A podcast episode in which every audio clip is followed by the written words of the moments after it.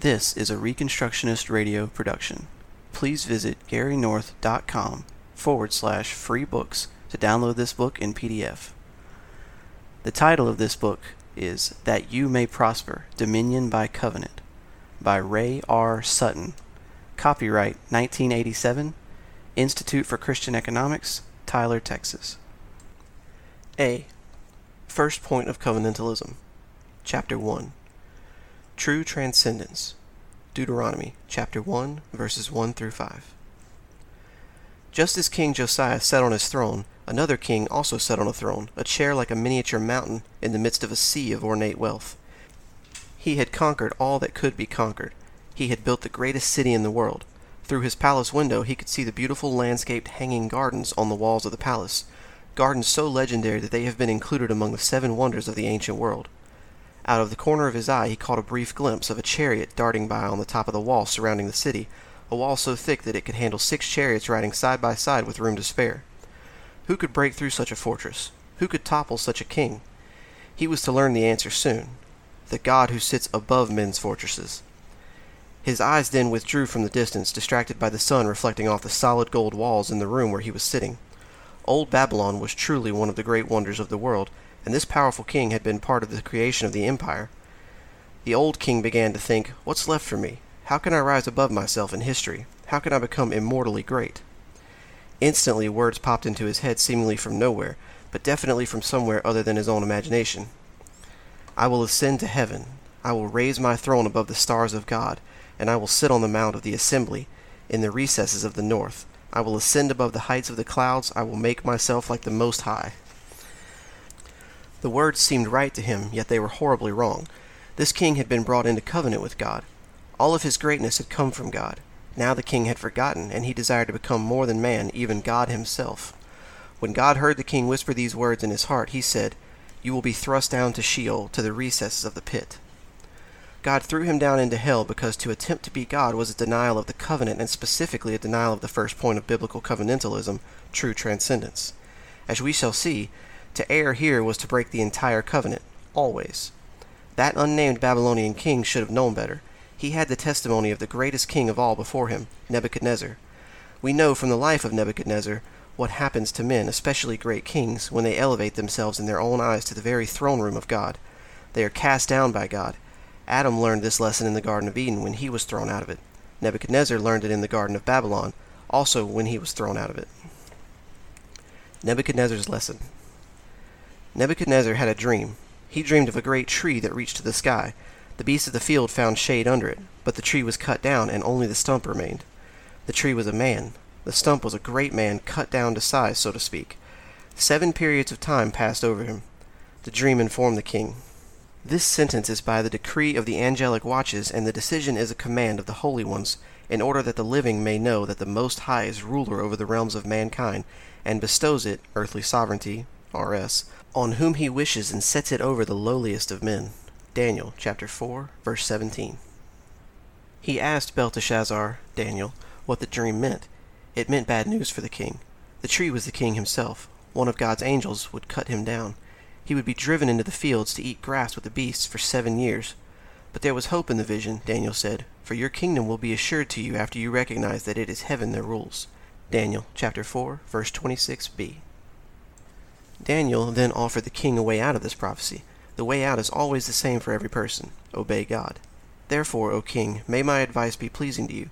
Break away now from your sins by doing righteousness, and from your iniquities by showing mercy to the poor, in case there may be a prolonging of your prosperity. Daniel chapter 4, verse 27. The king forgot, as men so often do. A year later he was walking on the roof of his palace. He saw himself as if he were God Almighty, a familiar sin in the history of man, from Adam to the present.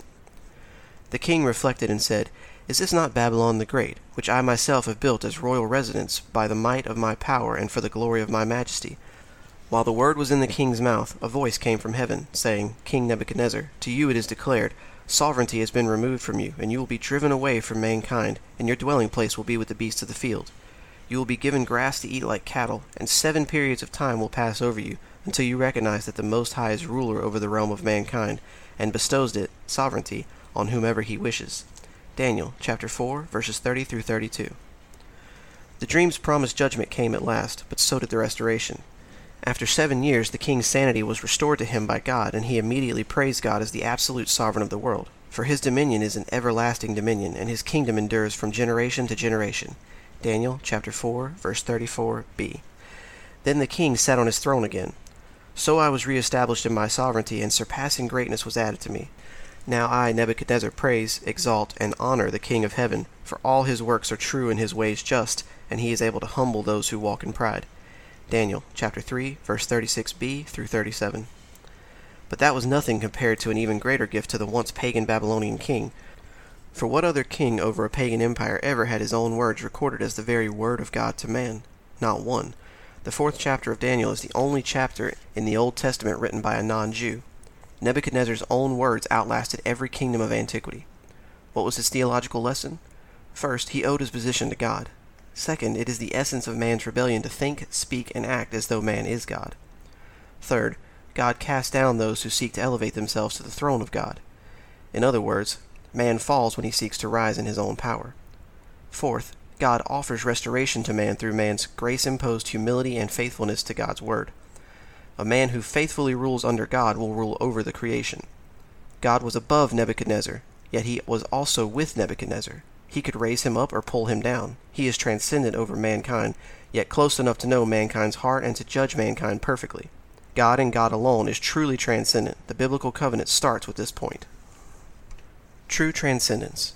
Deuteronomy chapter 1, 1 through 5. The Deuteronomic covenant begins with a declaration of transcendence when it says, Moses spoke to the children of Israel according to all that the Lord commanded him to give to them. Deuteronomy chapter 1 verse 3. How does this statement indicate transcendence? the creator creature distinction. Biblical transcendence means there is a fundamental distinction between the creator's being and the creature's being. The Deuteronomic covenant specifies such a distinction. Moses' words are differentiated from God's. He speaks what God has given him. His words are not original. Thus, the covenant first declares God to be the Lord and Creator, the Creator of the covenant and everything else. Why Creator? The same fundamental distinction is basic to the creation of the world. God did not create the universe out of his own substance, he created it out of nothing. God says of his creation covenant of the world, In the beginning God created the heavens and the earth, and the earth was formless and void, and darkness was over the surface of the deep, and the Spirit of God was hovering over the surface of the waters. Genesis chapter 1, verses 1 through 2. Space, time, matter, and history had a beginning. They are not eternal. Often God uses his transcendent creation of the world to make the point that he is Lord. Isaiah says, I am the Lord, and there is no other. Besides me there is no God. The one forming light and creating darkness, causing well being and calamity. I am the Lord who does all these. Isaiah chapter 45, verses 5 through 7.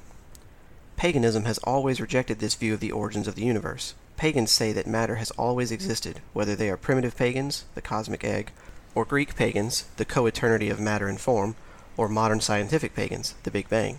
They refuse to accept that God could and did create matter out of nothing. This would point to a God who presently sustains his creation personally, which in turn points to the existence of a God who judges his creation continually. Pagans seek above all else to escape God's judgment. The biblical idea of creation involves God's providential sustaining of creation throughout time and eternity. This is the meaning of providence. Because God made the world and personally sustains the world, he is present with the world, but it is not part of the world. Because he is the creator and sustainer, he is also present, immanent, with us. The presence of God is equally an aspect of true transcendence. No other being is fully transcendent, so no other being is universally present. God alone is omnipresent, present everywhere. The following diagram, Figure 1, one used by Cornelius Van Til, professor of apologetics at Westminster Theological Seminary, Philadelphia, for many years, pictures our definition of true transcendence.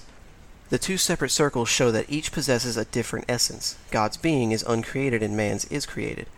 God is original and man is derivative, which explains why God's circle is bigger than man's. God is independent, aseity, and man is dependent. God is God, man is man, and the latter is never able to become God, although God did become man in Jesus Christ. Furthermore, God is also near by means of the covenant.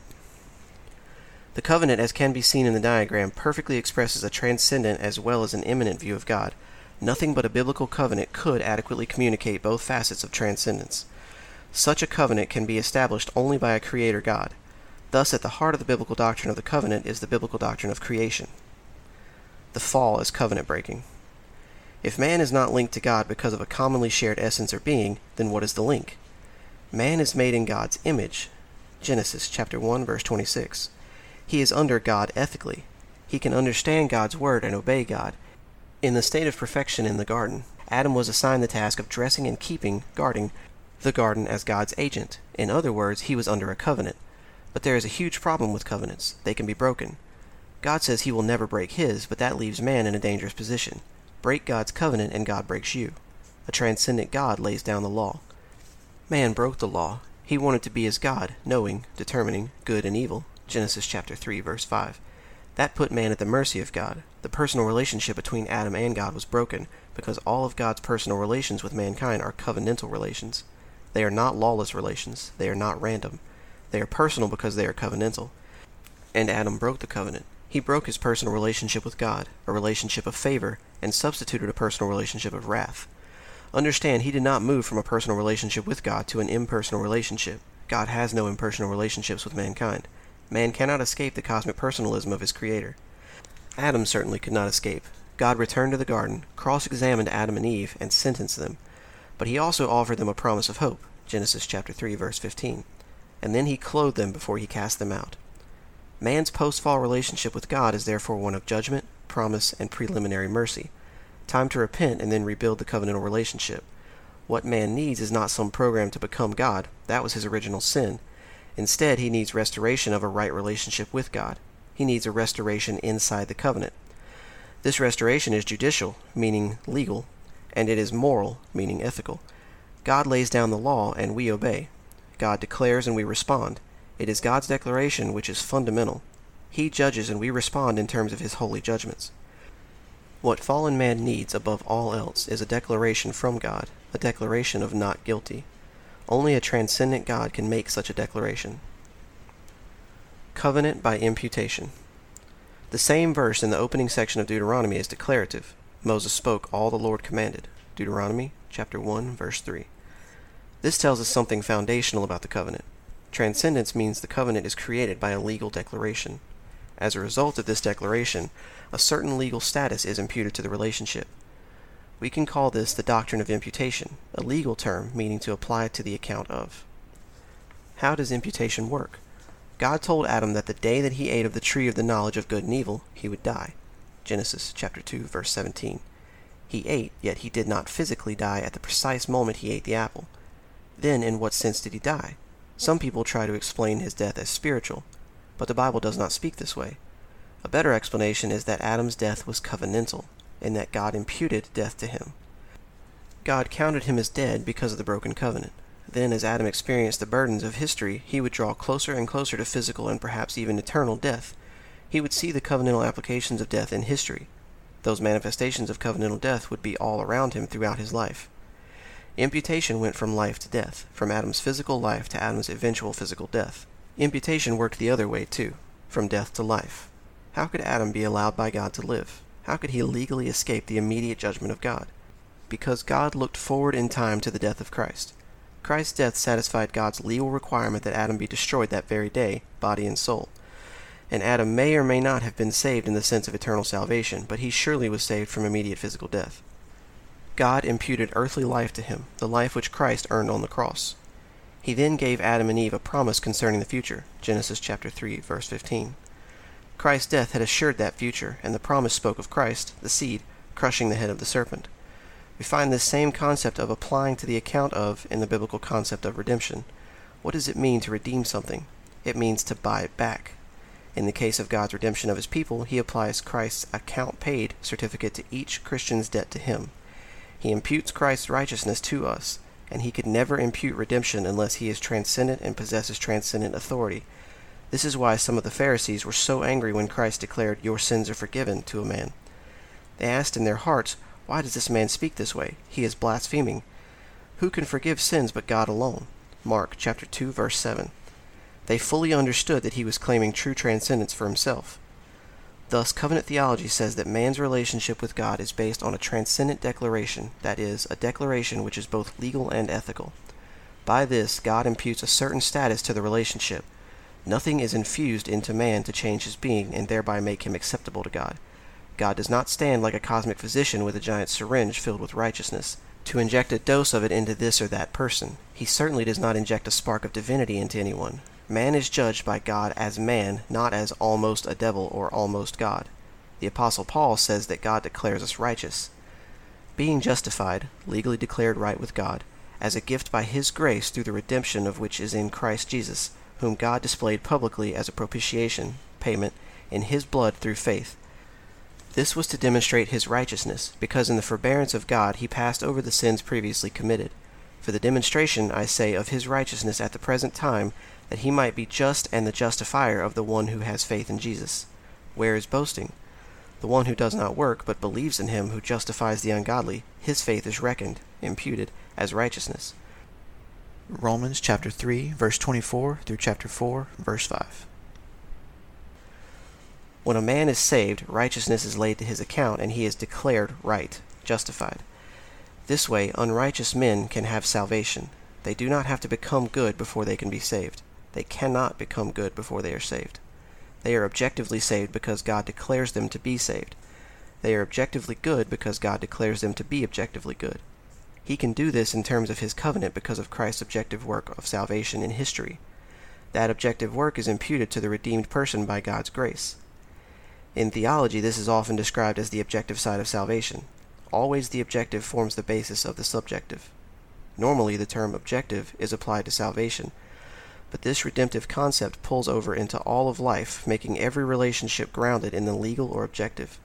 That which is declared legal by God is therefore objectively legal. We now have an answer to that old mind twister. Does God declare something good because it is objectively good, or is it objectively good because God declares it good? The covenantal answer is that something is objectively good because God declares it to be good, and he can do this because God imputes Christ's objective, covenant obeying goodness to it. It meets God's objective standards of goodness because Christ met God's objective standards of goodness. Understand there is no conflict between objective and subjective in the mind of God. God's subjective evaluation of his subjective standards carries objective meaning. Something can be objectively true only because the whole universe is sustained and interpreted by a totally personal, totally subjective creator.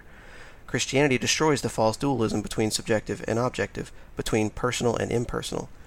Man's covenant with God can only be declared by a transcendent legal act. All other covenants are formed on the same principle. Let us examine some cases in which this biblical insight is the basis of social relationships. Judicial theology in society.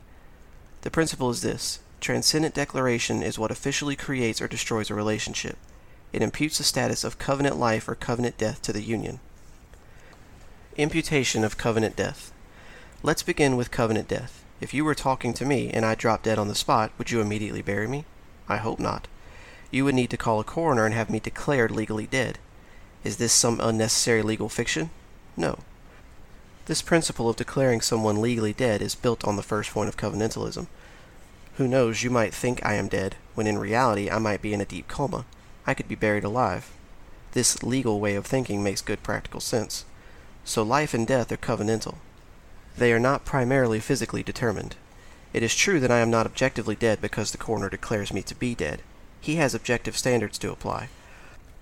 What we must say is that God establishes life and death, and He defines life and death, and progressively, as men discipline themselves to God's covenantal standards, they can better apply these God given standards in history. From a legal standpoint, however, society must delegate to someone the legal authority to declare someone dead. He may make a mistake, as men do, but he has the legal authority to make this mistake for he has the legal authority to make the declaration. Without this delegated authority, a lot of murderers could escape earthly justice.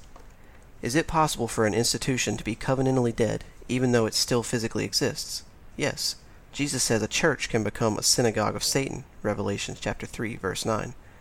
The members are still physically alive, continue to meet, and go through all the motions of churchiness, but the church body is covenantally dead. Its preaching, prayers, and worship are satanic, to God, this death is more real than the physical. Is this church hopeless? No. To continue as a true church, members and officers would have to renew their covenant with God. That is, the particular local or denominational church would have to be resurrected. Why can't we say this of other institutions? We can. They are also established on the basis of the covenant. If family governments and civil governments break it, they can covenantally cease to exist. And like the church, to restore biblical governmental authority to a family or civil government, its members would have to renew the covenant and be resurrected. This would explain why Israel had to renew its national covenant before continuing as a nation. 2 Chronicles chapter 7 verse 14 and Nehemiah 8 through 9. This would also explain why nations are wiped off the face of the earth if they fail to renew their covenant after it is broken. Regarding the family unit, this would explain how marriages can be physically alive but covenantally dead. In fact, covenantal death is the whole rationale for divorce and remarriage. Imputation of covenant life. Let us take another example of covenantal thinking. When is a marriage a marriage? Recently, a priest nullified a marriage between two quadriplegics. He reasoned that a marriage could not be marriage unless it could be physically consummated. This implies that the physical relationship is the basis of marriage. But covenantal theology says that God's legal, transcendent declaration forms a marital union. The couple can be legally married and even have legal children through another aspect of imputation, adoption. Also, this transcendent and legal foundation of marriage makes it more than just a human institution. God establishes marriage in addition to the other institutions of society, state, and church. Men do not autonomously, self law, create marriages, nor should they destroy them. Marriage is sacred. Jesus said, What God has joined together, a man should not put asunder. Matthew chapter 19, verse 6. Only the covenantal principle of transcendence makes it possible to declare or impute such a status to marriage. Thus, society's relationships are supposed to rest on what God declares to be legitimate, legal. They are formed and declared alive by covenantal transactions. As long as parties comply with the covenant, their relationship lives. Should they violate their covenantal arrangement, however, the declaration of life is challenged. Their relationship could be judged dead, and it would then come under a declaration of death. In either case, relationships are established and disestablished on the basis of some kind of legal declaration. The alternative is to base them on the physical, biological. Take the institution of marriage as an example. Sex, physical appearance, or even feelings, emotions, would be the basis of the relationship. They would also be the basis of its dissolution. Should one of the partners no longer be sexually appealing, the marriage could be dissolved. So society's relationships are designed by God to be founded on a judicial proclamation and not the physical. To summarize, I have established two points in this chapter thus far. Transcendence, distinction of being, means God creates covenants. And second, he does so by means of legal declaration, what I have called imputation. Let us now change direction. Let us consider the counterfeits of biblical transcendence. Counterfeit doctrines. Because of God's transcendent being, man can relate to God only by covenant. This insight is the heart of biblical religion. It has been neglected by Christians far too long. Christians have hardly bothered with such questions as transcendence and immanence. But anti Christian religions have been quite aware of these issues. All rival worldviews have been forced to deal with the concepts of transcendence and immanence, but all anti Christian worldviews deal with these issues in an anti biblical and therefore anti covenantal way. They substitute a false doctrine of the relationship between God and man. They go right back to Adam's sin, they desire to be as God. They declare that man and God are really of the same essence. Nebuchadnezzar's lesson has been lost on them. Fallen man wants either a transcendent God or an immanent God, but he does not want a personal God, for such a God is a covenantal God. Covenant means law, law means obedience, and disobedience means judgment. As I have said, fallen men above all want to escape God's judgment. Why? Because they are disobedient. Fallen man wants a substitute. He does not want a substitute perfect man to serve as the sin bearer of the world. This would point to fallen man's lack of divinity and his need of salvation. So instead of accepting Christ as man's legal substitute, the ethical rebel substitutes a false God who cannot execute legal judgment. The doctrine of substitution is inescapable.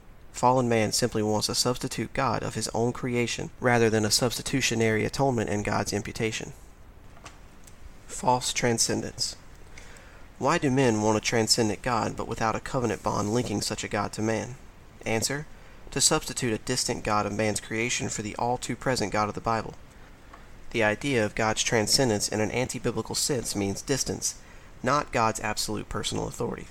Such a distant God is the God of deism. Such a God is said to have created the world. He wound it up long ago like the spring in a new clock. He then removed himself completely from his creation. He allows it to work its way down over time. He does not interfere with its activities. And, above all, he does not judge it. He is so transcendent that he just does not care what happens to it. In short, this God is impersonal. By the way, hardly anyone has ever really believed in the purely deistic 18th century God of the history books, since such a God is just too far removed to be of assistance when people get in a crisis. He does not hear prayers or answer them. He is just too useless to be saleable. Guess who becomes the God of this world if this creator God of deism is far, far away? You guessed it, man does. Man becomes the substitute God. The creator God is on vacation. He does not judge kings, kingdoms, or bureaucrats. When it comes to exercising judgment in history, he defaults. Man can speak. Deism's God is silent. Man's word, therefore, substitutes for God's word. Man substitutes himself for this substitute God. Man becomes the God of the system, knowing, determining good and evil. So without the transcendent, personal, covenantal God of the Bible, man simply repeats the sin of Adam, to be his God. The personal God of the Bible is too distinct for comfort. The impersonal God of deism is too distant to be taken seriously. False immanence. Virtually everyone has rejected such a deistic view of God, but what is the alternative? An immanent God. This is the God of pantheism, both Eastern and Western. This is the God who is immersed in his creation. He is the true reality of creation. In certain forms of Hinduism, he is the hidden unity that underlies the creation, and the creation is itself said to be an illusion, Maya. But in all these pantheistic religions, man is endowed by a spark of divinity, and man will ultimately experience union with God. This is the God of monism. God cannot be distinguished from the creation. Guess who becomes the God of this world if pantheism's creation immersed God is too, too close? You guessed it again. Man does. If God is immersed in the creation, then man becomes a substitute God. Man enjoys that spark of divinity. Man can also speak. Pantheism's God is silent. Man's word, therefore, substitutes for God's word. Man becomes the God of the system, knowing, determining good and evil. So without the transcendent personal covenantal God of the Bible, man simply repeats the sin of Adam, to be his God. The personal God of the Bible is too close for comfort. The impersonal God of pantheism is too close to be taken seriously. Shared being. All non covenantal views of transcendence and immanence have one thing in common they teach union of essence. God's and man's beings run together in some way. The God of deism is so like the world that when he separates himself from it, he can have no influence over it. He just isn't transcendent enough to run the world system. Similarly, the God of pantheism is so like the world that when he immerses himself in it, he can have no influence over it. The key words for fallen mankind are no influence. So when fallen man speaks of either transcendence or immanence, he means something completely different from what the Bible means. Cornelius Van Til's comments explain the difference. It is not a sufficient description of Christian theism when we say that as Christians we believe in both the transcendence and the immanence of God, while pantheistic systems believe only in the immanence of God, and deistic systems believe only in the transcendence of God. The transcendence we believe in is not the transcendence of deism, and the immanence we believe in is not the immanence of pantheism. In the case of deism, transcendence virtually means separation, while in the case of pantheism, immanence virtually means identification. And if we add separation to identification, we do not have theism as a result. False transcendence, defined as distance, totally removes God from any involvement with his creation, thereby making man his own God. After all, whatever happens on earth is left up to man or fate. False immanence, pantheism, coalesces the nature of God and the nature of man, so that some kind of spark of divinity in every man results. Man again ends up being a god. Theologically and practically speaking, both of these false views lead to man's deification and God's humanization. The root of all heresy is found here. Van Til writes, All forms of heresy, those of the early church and those of modern times, spring from this confusion of God with the world. All of them in some manner and to some extent substitute the idea of man's participation in God for that of his creation by God. Metaphysical religion. There are only two theologies in the world, covenantal and metaphysical. Metaphysical religion means a union beyond meta, the physical. It can also be called chain of being religion or monism. The idea is that man and God are one essence, not two distinct essences joined by a legal covenant. This view is the archenemy of Christianity. This is the monistic monster that has many heads with one basic common denominator continuity of being. Whenever men seek to discover the underlying essence of the universe without reference to the creator God of the universe, they have adopted a form of monism. The totem pole. Perhaps this counterfeit of the biblical covenant is best pictured by the familiar totem pole image, the organizing symbol of the American Indians, which is found in most religions of the world in some form or another. It graphically portrays society as beings on a continuum, either vertically or horizontally structured. Notice the contrast between the following diagrams and the covenantal picture in the first diagram, page 26. Figure 2 Chain of Being All life of same essence to greater or lesser degree. God at top, pure being. Man in middle, less being. Demons at bottom, non being. Left side of chain of being. Irrationalism. Mysticism equals pure being. Eastern man has tended more toward this expression of being theology. Right side of chain of being. Rationalism. Logic equals pure being. Western man has tended more toward this expression of being theology. Figure 3. Evolutionary worldview. Being theology on its side. At the left or bottom, non being pre existent matter. In the middle, man, more being. And at the top or right side, spirit, pure being, God. Continuity of being characterizes both diagrams. Life, according to this system, is a continuum. At the top is the purest form of deity. At the very bottom is the least pure. They only differ in degree, not in kind. God is a part of creation. Man, who is somewhere in the middle of the continuum, is God in another form. In other words, God is just a superman, and man is not a God, yet. This kind of religion has expressed itself in many ways. The ancient Greeks, for example, officially worshipped Olympian gods who were nothing more than larger than life men. Such gods were not truly divine in the biblical sense, they were not distinct from the creation. They married, committed adultery with other gods, came down to earth, and committed more adultery with people, and so on. They were just an extension of man. This was the theology of legend and myth, and these myths were not taken very seriously by anybody in ancient Greece. The real religion of Greece was much worse. They worshipped the spirits of dead ancestors. Families had to keep a ritual fire alive, keep the home fires burning, and offer meat and meal sacrifices from time to time in order to keep dead family spirits from haunting them. The Greeks did not believe that every dead person would become either a wandering spirit or a local spirit that had to be placated by religious rites by his descendants.